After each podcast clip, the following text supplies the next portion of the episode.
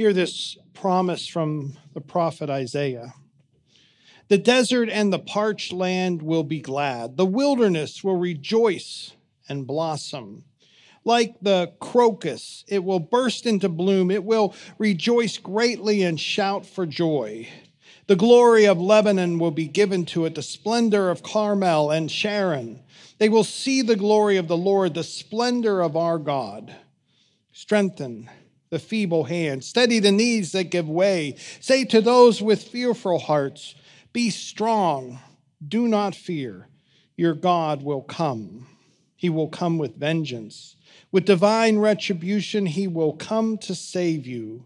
Then will the eyes of the blind be opened and the ears of the deaf, deaf unstopped. Then will the lame leap like a deer and the mute tongue shall shout for joy. Water will gush forth in the wilderness and streams in the desert.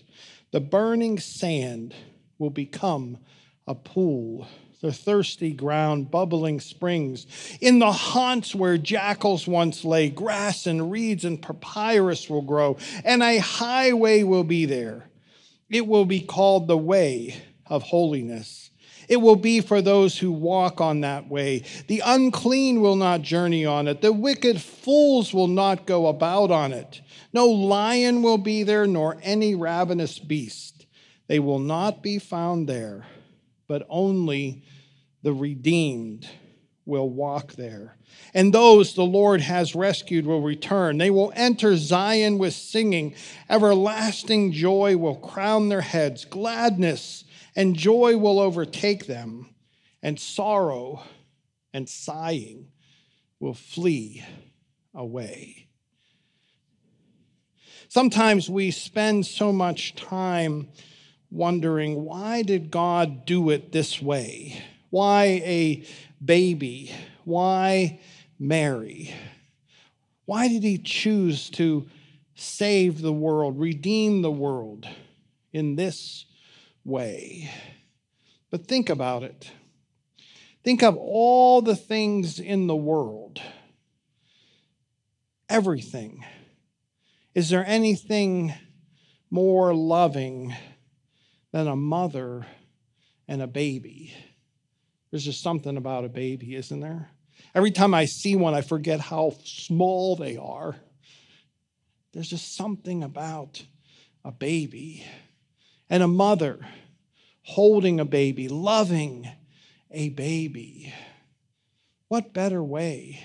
What better way to send your love into the world than that? Through Mary. Mary a young girl, not yet married, but expecting a child. She probably did a lot of thinking. I mean, she had nine months, nine months to think. And we, we always picture Joseph as the perfect husband. He was an older gentleman, we, we guess, but if you live with a man, well, they're not always perfect. You know what I mean? Mary actually left Nazareth and Joseph for most of the time. She went to visit her cousin Elizabeth in another town. Maybe because in the other town no one would ask any questions, they didn't know. Maybe she wanted to be with another woman. Elizabeth also was expecting. She was older, but they were both carrying a child. Elizabeth was carrying John, John the Baptist, and Mary, the Messiah, Jesus. These two women pondering life, giving birth, giving life, one carrying John, one carrying Jesus. These two that would change the world.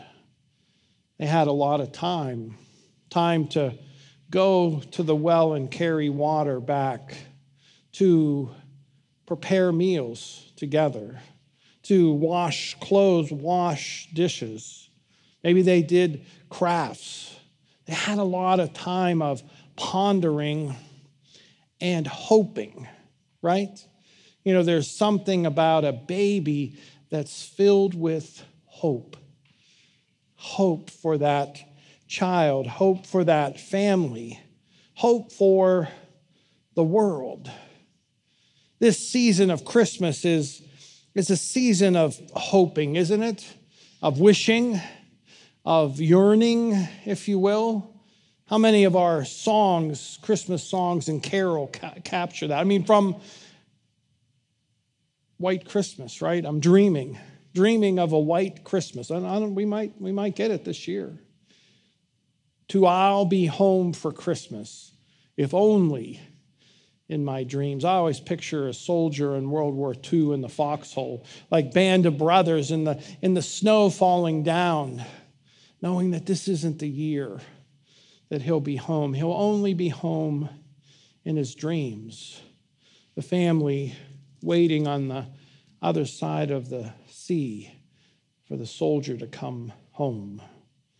Our songs are, are filled with this hope, this wishing, this dreaming, this, this yearning from war is over, even though we seem to know war is never over. One of my favorites comes from the, the musical Mame. Uh, we need a little Christmas right this very moment. It's in the show. It's not even sung at Christmas. It's sung in the midst of the, the Great Depression. But they just needed a lift. They pulled out the decorations and carols on the spinet to lift their spirits this season of hoping, wishing, dreaming, pondering, this season of Christmas.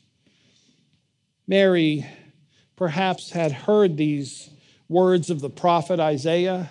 Maybe she was sitting on the back bench of the synagogue, as women did at that time, hearing the hope, the hope of a highway, the hope of bubbling water out of dry ground, the hope of the crocus bursting forth and blooming, the hope of joy, the hope of the blind seeing and the deaf hearing, the, the lame leaping for joy, and the, the mute tongue shouting for joy. Maybe she had heard about no lions, no ravenous beast, only the redeemed will walk on that highway. Maybe these were some of the words she was pondering, knowing that the child she was carrying was more than a child, but he would be the son of the Most High God. He would be the one, the Messiah, come to save all his people. Mary got to love Jesus, got to love this child, this young boy, this young man, this grown man, this rabbi, got to love this bundle of love sent from God. For God so loved the world that he sent Jesus, and Mary got to love him. First things he would have known about love was Mary, her face, her eyes, her smile, her tears, her, her laugh. The first thing that Jesus, who was going to save the whole world, would know about love came from Mary. What better way to save the world than a baby, a mother, and a baby? For I believe love is the way.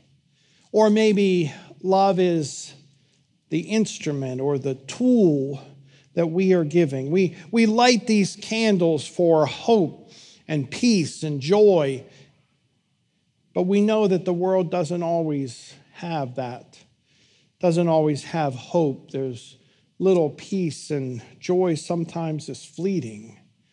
But this fourth candle is lit for love. And I believe it should be our way, our highway, our way to get there, to get to hope, to get to peace, to get to joy because love changes everything. If you are loved, you are changed. There's no way to be loved and not to be changed. Even if we don't even want to be loved, if someone loves us, it changes everything. It changes everything in the world. So, so powerful to be loved, to share love, to give love, to know love. This Christmas, as we move towards this, this day of, of gift giving, of gathering around tables, of hams or turkeys, and of cookies and ice cream and pies and everything else, presents under the tree, let us ponder love. Spend some time this week just thinking about love. Who do you love? Picture them even if you're at work and they're not there. Who loves you? How did love change your life? How does love empower you, strengthen you, heal you, encourage you? Love makes all the difference. So let us ponder love with Mary this week as we get ready to celebrate Christmas. Let us pray. Almighty God, we are amazed that you gave us this gift of love, wrapped in swaddling cloths, laying in the hay of a manger in a barn. We are amazed that this is how you chose to save the world. Thank you. Thank you for giving us Jesus. Thank you for giving us love. Help us, oh God, to use it correctly. Amen.